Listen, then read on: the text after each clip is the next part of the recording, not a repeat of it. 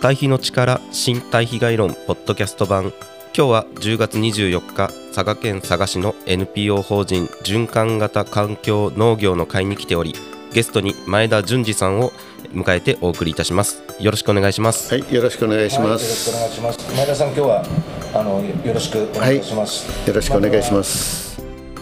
まあ、実はね、昨日からさ、えー今月3回目の佐賀に来てますけども、す佐賀市の下水道センター、浄化センターですね、浄化のセンターで、えー硫化水素対策がえースタートいたしました、ポンプ場から、ね、出る硫化水素を減らすということで、じ実験的な、ね、革命的な実験ををしてますんで、ね、どうぞよろしくお願いいたします。はい、あの特に私がですねあの佐賀市のえー下水道に勤めていた時にですね一番したかったことだったんですけどもあはいし残していた部分なんですよ、はい。でこれからもですね全国特に地方都市はですねもう維持管理の時代に入ってますので特にですね硫化水素対策をしとかないとですね大変なことになりますね。そうですね、はい。よくね硫化水素のであの道路がね、はい。かはな硫化水素で腐って、はい。えーそれで穴が開いて道路でこう陥没が起きたりとか、はい。そういうのっていうのは結構各地域で時々起きてますよね。はい。あの佐賀市でもですね一箇所圧送管のあの着水のところでですねマンホールとそれからコンクリート管のところがですね溶けて落ちましてですねは事故がなかったからよかったんですけども、はい。その時現役だったんですけどもびっくりしましたね、だから必ずやっとかなくちゃいけない。特に圧送管のところはですね必ずやっとかなくちゃいけない。硫化水素対策だと思います。はい。よろしくお願いしますよろしくお願いいたします。そういう意味でですね、こちらの方の循環型環境農業の会という形で、まあ、このような下水道とか農業集落排水処理所の利用ということで環境も意識しながら、でかつ下水道肥料を使ったですね農業の展開というのを行われてきてるんですけども、もともとのそのスタートっていうのは前田さんにとってこの下水肥料とあと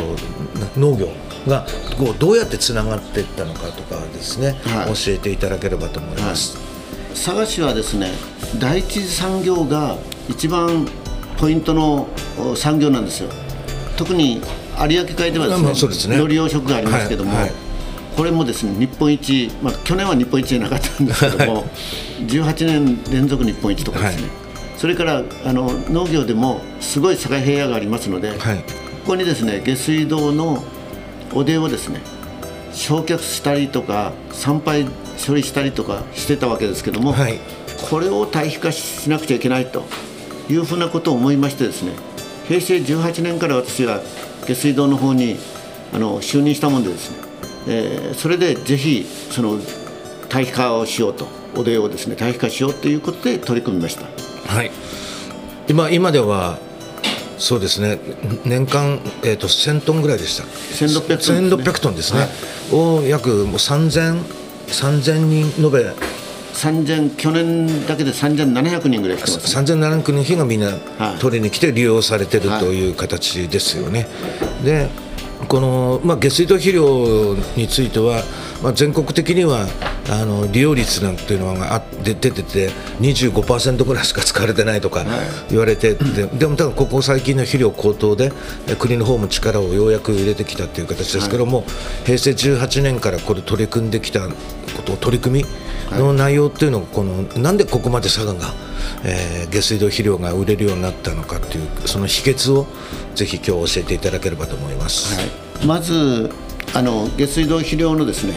えー私は特徴はあの下水ので特に佐賀市の場合はですよあの大きな工場団地があるわけじゃないですから、はい。家庭から流れてくる水がですね排水が主なんですね。でその家庭から流れてくる水はですね私はあのおしっこだってうんちだって排水していくわけですけども、はい。私たちは特にあの栄養分としてはですねアミノ酸をいっぱい取ってると思うんですよ。特に日本食はアミノ酸が多いからですね、はい。そうしたらですねこれ肥料成分としてはすごくアミノ酸が多いんじゃないかと。いうことにですね着目したんですね。それと農家の人たちが米を作っているけども昔は美味しい米が多かったんですけども今はなかなかそうそういう米が少なくなった。はい。という話も聞いてですねできるだけ美味しい米にしようじゃないかと。いうふうなことを考えました、かりました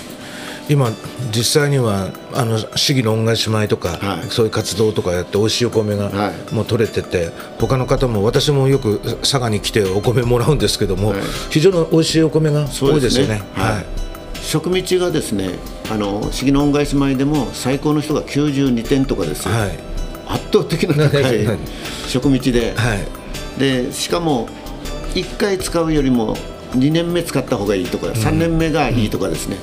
そういうふうにして土がどんどんどんどんですね微生物とかアミノ酸だだらけになってきてですね。はい。でそういうのがですね非常にいいしそしてしかもあの10キロ20円というですね安価で販売してますので皆さんにあの非常にですね手に入りやすい値段でもありますからですね、まあ、そういうことで広がっていったというふうには思っています。はい、で一般的に下水道肥料ってそうきき忌避感っていうなんかあとあのなんていうかちょっと嫌われ者っていう形になって、まあ、はい。匂いもするしペーハーもちょっと高くて、アリアリカルに向いててあの石灰とかもたくさん入ってて、はい。でまあ、窒素もあるけども狩りが少なくてこう、はい。バランスがはい。悪いような形であんまりこうなんていうかたくさんこう出るようなイメージはないんですけどここまで、えー人気になってきた理由っていうのはあのいろいろ取り組みを聞いてるんですけども、えー、と具体的にもし教えていただければと思います。はい。はい。2018年のですね10月号のあの私現代農業にですね、はいはい。これ投稿したことがあるんですよ。はい。でその時にですね特に下水道肥料がですねなんで売れないかをですね全国いろんなところ回ってですね、はい。聞いて回って、えーその弱点をどう克服するかっていうことを7項目ぐらい挙げて作りました。でその中の一つはですねやっぱり重金属が多いんじゃないかと。はい。で重金属アレルギーっていうのが非常にですね皆さんあってですね下水道肥料は重金属が多いんだと言われてましたけどもこれ普通肥料登録をちゃんとしてましてはいしかも年に一遍測る測ったらいいいいようになってるんですけどもそれをですね年に4回測ってるんです、はい。春夏秋冬ですね、季節ごとに水の質も変わるんじゃないかということも考えてですね今でもずっとやってますけどね。でそうすると100年間乾物で使用してですね1トン使用してこの基準を超えてはいけませんって書いてあるんですよ、はい。それでいきますとですね455年大丈夫とかですね門見なんかも455年大丈夫とかそんな数字になるんです。全然大丈夫ですよね。そうそう入れ続けても455年ぐらい経ったらようやくちょっと基準に達するという形ですよね。だからあの普通肥料登録になってるんですけど特殊肥料登録じゃなくてですねだから逆に安全性をちゃんと確保できるものになってるなと、いうことをですね一番ポイントに挙げましたね。はいまあ、そもそも普通肥料登録されてるっていうことはもう重金属の問題ははい。ないから、はい。そういうふうな登録されてる。でも逆にこれ重金属が多い流域だと肥料にしない？できないですもんね。そうですね。はい。まあ、もうセメントとかロバン材とかになってしまうはいっていうな焼却の方にしか持っていけなくなりますんでですね、他はポイントはえ一つはですね周期対策があったんですよ。あ。はい。で他のところのですね施設を行きますと本当にですねアンモニア周期がすごくてですね鼻にツーンときまして目目がチカチカしてですね大変だったんですね。でそれはですねあのちょうどうちの息子がその化学的なところの大学におったもんで聞いたらですねお父さんそれペーハー下げたらいいよと言われたんです。で最初ペーハーがですね8.3ぐらいあったんですね。でそのペーハーをですね下げるために実は肺白度っていうですねペあーハーはい3の白度ですね。計算度ですね。はい。それと食用油がああのろ過したやつ。はい。それを使ったんですね、はい。そしたら見事に落ちましたね。これはもうその工場から出てくるいわゆるよ余剰品というか廃棄物そう廃棄物の一つですね。はい。だからあの全てを循環でやっていこうっていう考えを持っていったもんであのそれも循環対策の一つになるということでですね入れましたそれとですねやっぱり空気の層を増やさないといけない。特にあの佐賀市の下水道肥料はですね YM 堆肥といいまして YM 菌っていう特殊菌なんですね、はい。特許の菌なんですけどもこれがですね非常に高温になってそして炭素の分解がすごいんですよ。でその炭素の分解がすごいもんで炭素も落ちるんですよ、はい。だから炭素を増やすためにもみ殻を入れたりとか、はい実験的にはですね草をチップにしまして入れたりとかはい。しまして、温度は100度近くまでなるもんで種がですねなくなっていくんですね。あ雑雑草の種とか雑草が、はいはい。燃えてしまうんですね、はい。それとか大腸菌もゼロですね、でハエとかも一つもいない、はい。そういう匂いの問題それから炭素の問題そこをですねその弱点をどう克服するかっていうのを徹底してやりました。で今ではまあ弱点克服にはなってます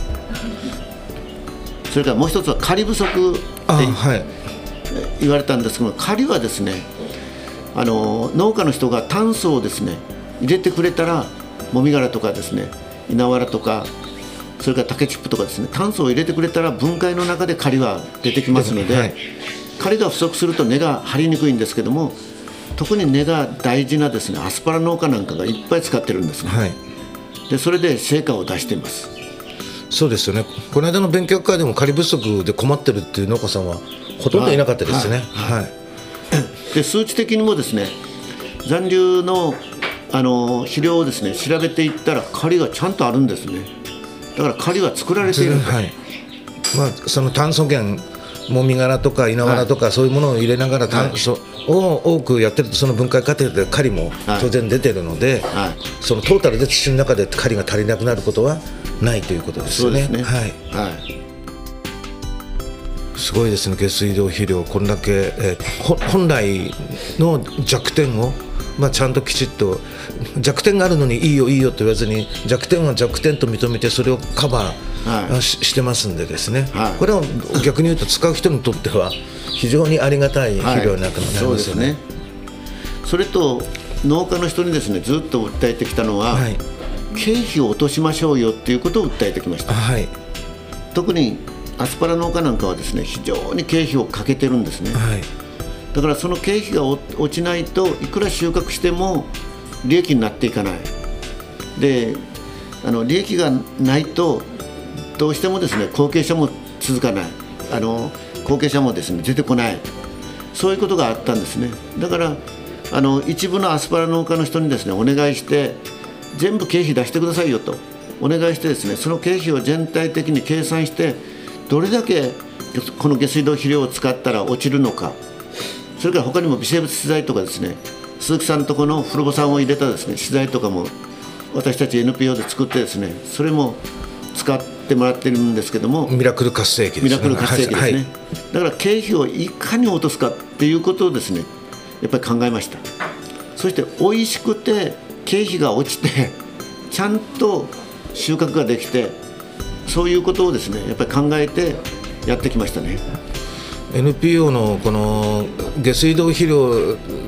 ただ下水道肥料を使ってくれっていうだけじゃなくて、はい。下水道肥料の点は逆にマイナスインスも使いすぎるなと、はい。やって炭素源を たくさんもみ殻も入れろと、はい。微生物も入れろと、はで結局アスパラ農家さんでも結果的に見るとあの今まで農薬と化成肥料を使った時とそんなに収量は変わらずむしろはい。増えてる状況で化学肥この下水道肥料は窒素が結構入ってる窒素リンが入ってるのに、えー、と20キロ 10, 10円ですんでですね。そうですね。それを化学肥料の代替にしただけでも多分コストははい。相当きて、落ちますね。で炭素と微生物を使いながらやってるんで健康で美味しくなってでさらに、まあ、農薬も、はい。もうあの全然使わないと言わないですけどでもかなり皆さんはい。減らしてますよね。7割8割減らされてますね、はい。はい。私勉強会に来るたんびに高橋さんからアスパラもらっていつも ありがたい。あああアスパラ農家の高橋さんがねい。つも持ってきてくれて。いつも本当に美味しいですよね、はい、もう一大産地にまあお扇町の人が多いですからそうですね。あそこの今下水道肥料使ってるアスパラ農家さんだけでもな何何組ぐらいいらっしゃるんですか？ね34人か35人ぐらいぐらいですよね。ね。もう一つの部会ですよ、はい。下水道肥料アスパラ部会みたいな 形になってます、まあその特にですねアスパラの人多いもんで、えー年に一遍必ずですね土を持ってきてもらってその残留の土、特に窒素を調べてですねでこれだけ窒素があの残ってるからあのもっと減らして入れましょうとかそういうアドバイスもしてますね。ね、普通下水道肥料をもっと使ってくださいもっと使ってくださいもっと使ってくださいっていうのをおお立場だったのに逆に使うな。やっぱりこれがですねまあ私は下水道肥料といえどもですね有機物だと思ってはい。いますけども、こういう微生物いっぱいのですね有機物がですよ土の中に入ることによってですねそこの中の整合性がちゃんとできてですねそれも最近はフルボ酸入りのですねミラクル活性器を使うことによって、えーミネラルの吸収とかが良くてですねやっぱり皆さんから非常にですねあこれいいですよって評価をもらうんですね。本当すごいですね。ちょっと余談ねって話脱線しちゃうんですけども昨日前田さんが ORP 系持ってきては650ですか？650です。650出たよマイナスのですね。マイナス。はい。これミラクル活性液のお酸化還元電位はい。測ったんですね、そしたら650あったんです。これやばいですよね、はこアルカリ電解水とか、はい。まあ、そういうもので作って科学的に作ったもので大体450、いはで還元されたいものすごいいい水、自然界の水でも大体400やっぱり、まあ、500ないぐらいですよね。ということはもう水素の塊お化けみたいなエネルギー、はい。エネルギー水が先できてました。はい。はい、いや実はですねあの鈴木さんのところのフルロ酸ペレットをですね入れた農業白化排水処理場が佐賀市に2カ所あるんですね、あはい。元蔵というところとはい。蓮池っていうところの2カ所にあるんですけども、そこの酸化還元電位をですねよく私平成13年から関わっていたもんで、はい。見てたんですね。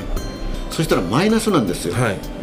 でこれマイナスで大丈夫かって最初は勉強してないもんですね。思ったらやっぱり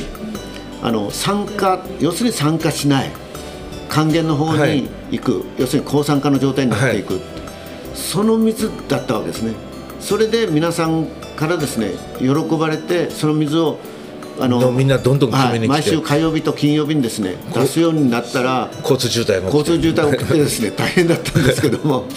当時のですね NHK の全国版にも載ったりですね、はい。それからあの民放でもですねかなりのあのテレビがですね来てですね取材してくれましたねそして牛小屋の匂いが消えたとかですよ、トマトが美味しくなったとか。それから当時はですねブドウ農家の人とかですね柿農家の人も朝倉から取りに来よったそそれも高速使ってと取りに来てですね。タンク持ってですよ。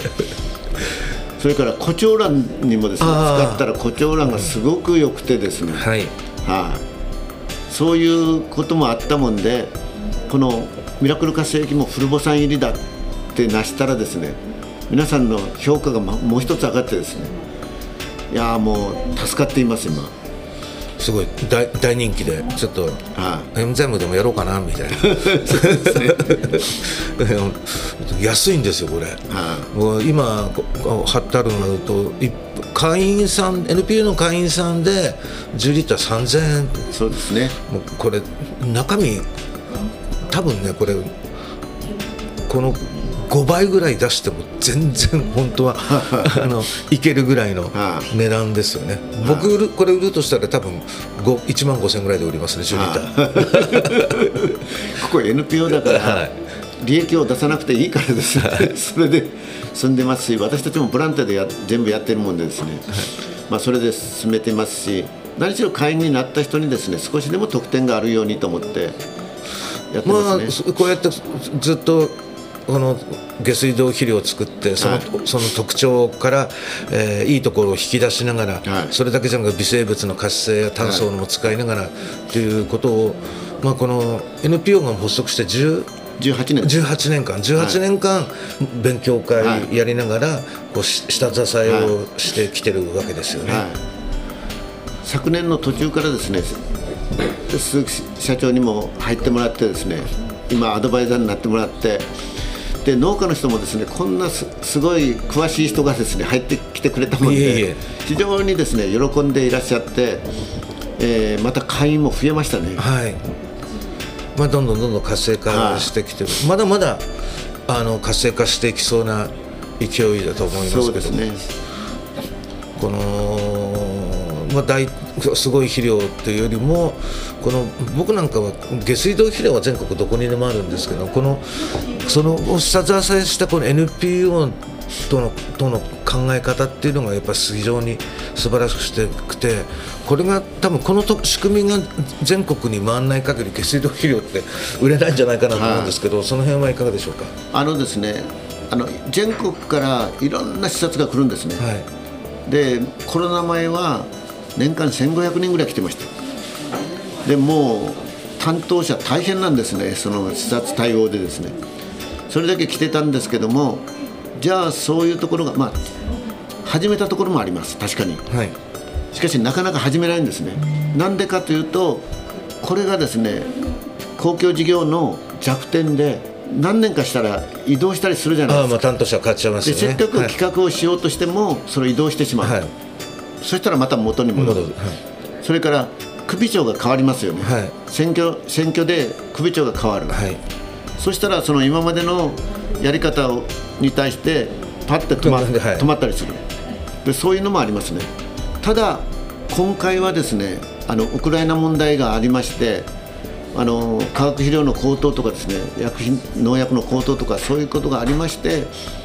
また注目がですね。ガーッと集まったんですよ、はいだからこの浮き沈みがすごくあるですね形なんですけども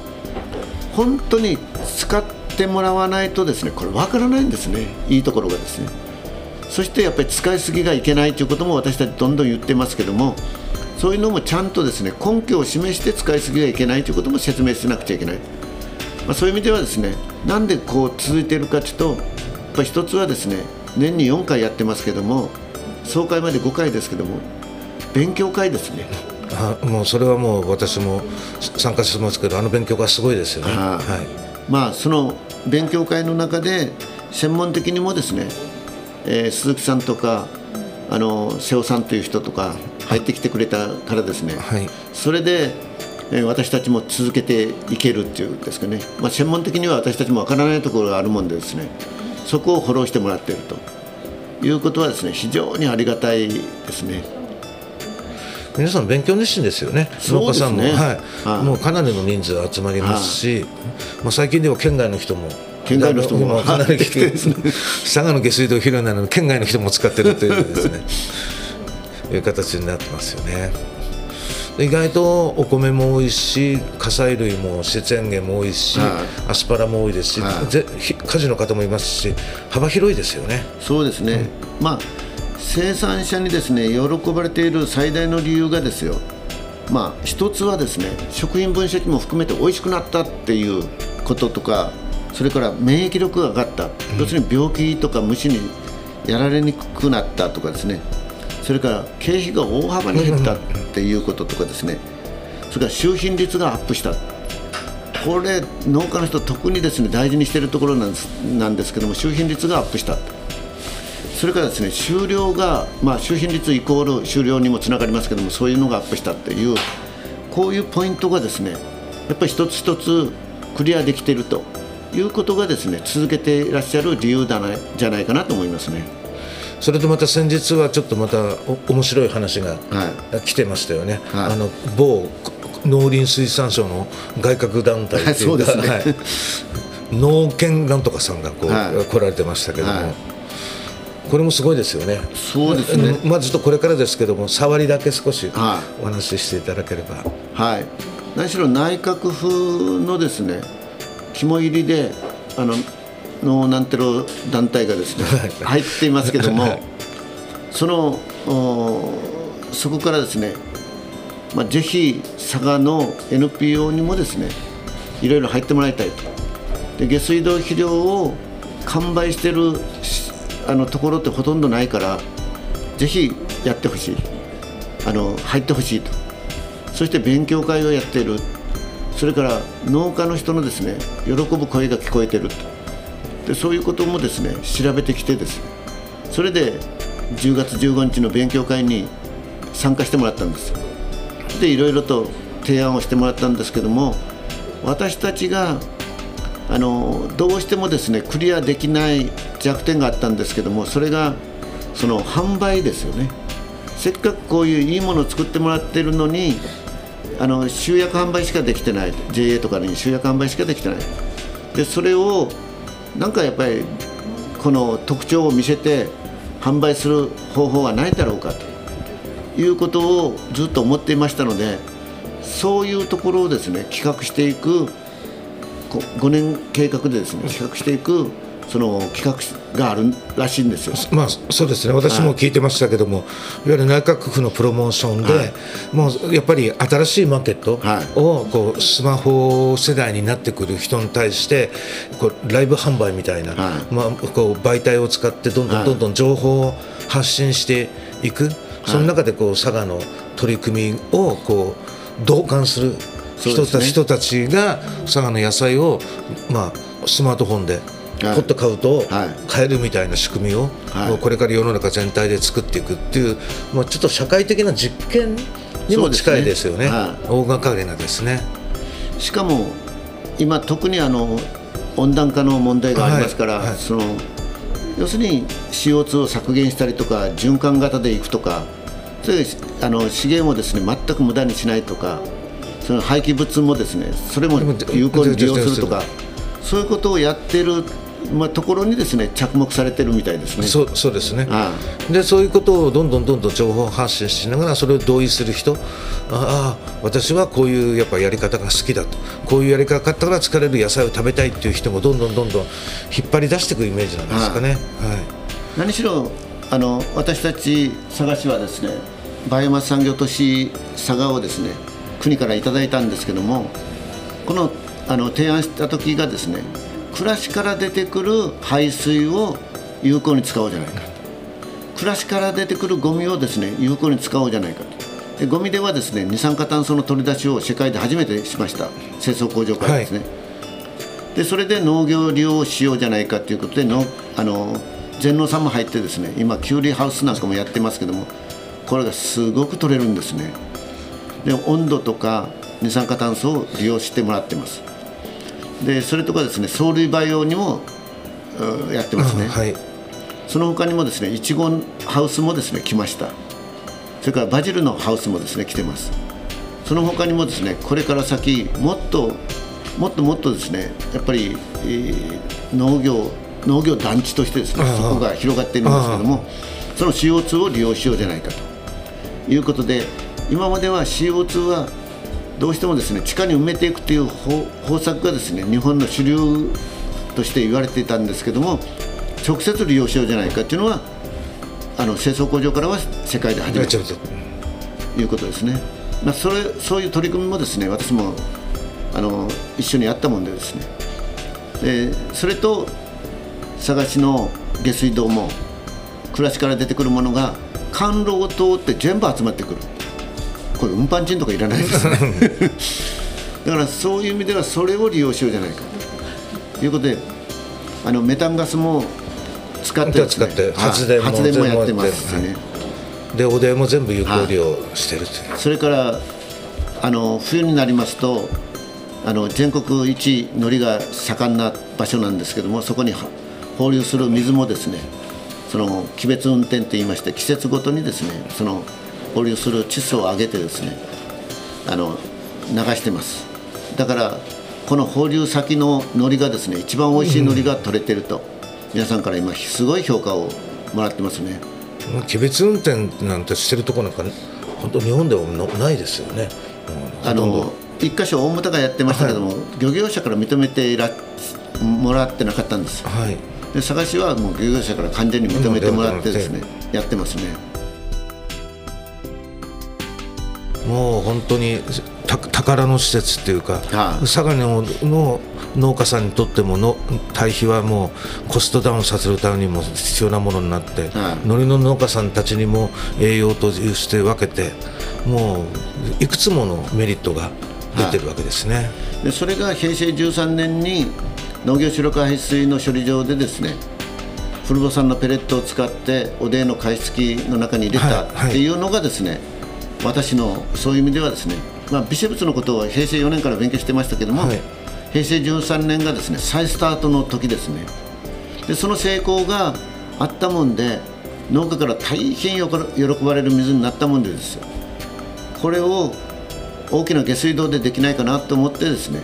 やったのがこの肥料化とかですね、はい、発電とかですね。それから鬼別運転の放流ですね。そういうことですもう本当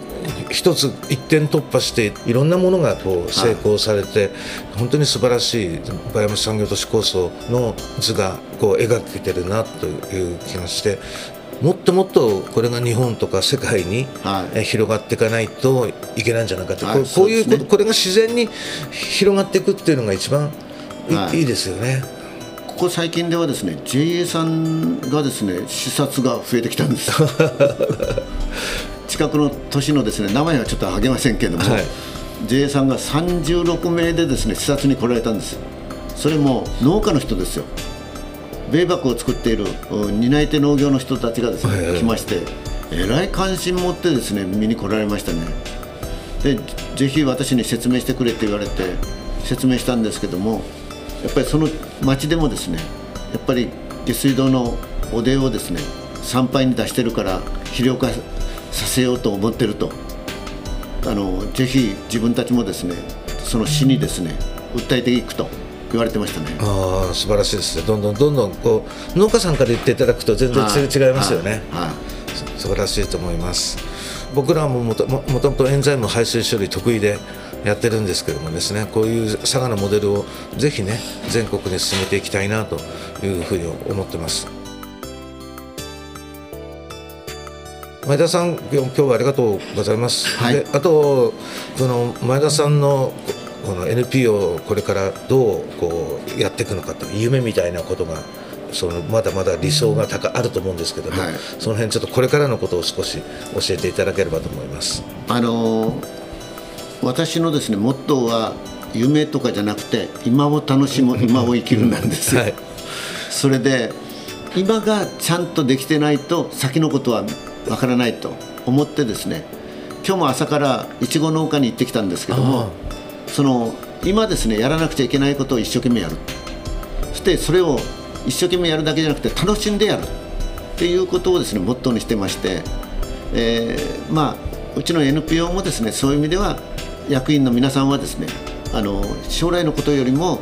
今今やれなくやらなくちゃいけないことを一生懸命やろうじゃないかというふうにですね捉えているもんでですよ。まあ、あのその先はですね、まあ、やったらなんとかなるんじゃないかなと。それとこれ最初からですね取り組んでいた一つなんですけども家庭菜園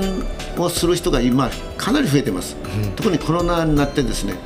増えてるんですけどもそういう人たちにもですね下水道肥料とかミラクル活性液とかですねフルボ酸とかそういうものを使っていただいて本当に自分が作ったものを自分で食する喜びですね。うちもちょっとした野菜植えてますけどもその葉っぱをちぎってですねレタスなんか食べてますけども非常に美味しいですね。でそういうのをあの身近なところでですね感じてもらう。でそれを子どもたちもまた喜んでくれくれる。そういうふうにですね進めていきたいなと思ってます。えー、今日はどうもありがとうございます。はい、あのこれからもどうぞよろしくお願いいたします。はい、よろしくお願いします。はい、今日はあの佐賀に来て、えー、前田さん NPO の前田さんにね今日いろんな話を聞くことできました。またどうぞよろしくお願いいたします。本日はありがとうございました。ありがとうございました。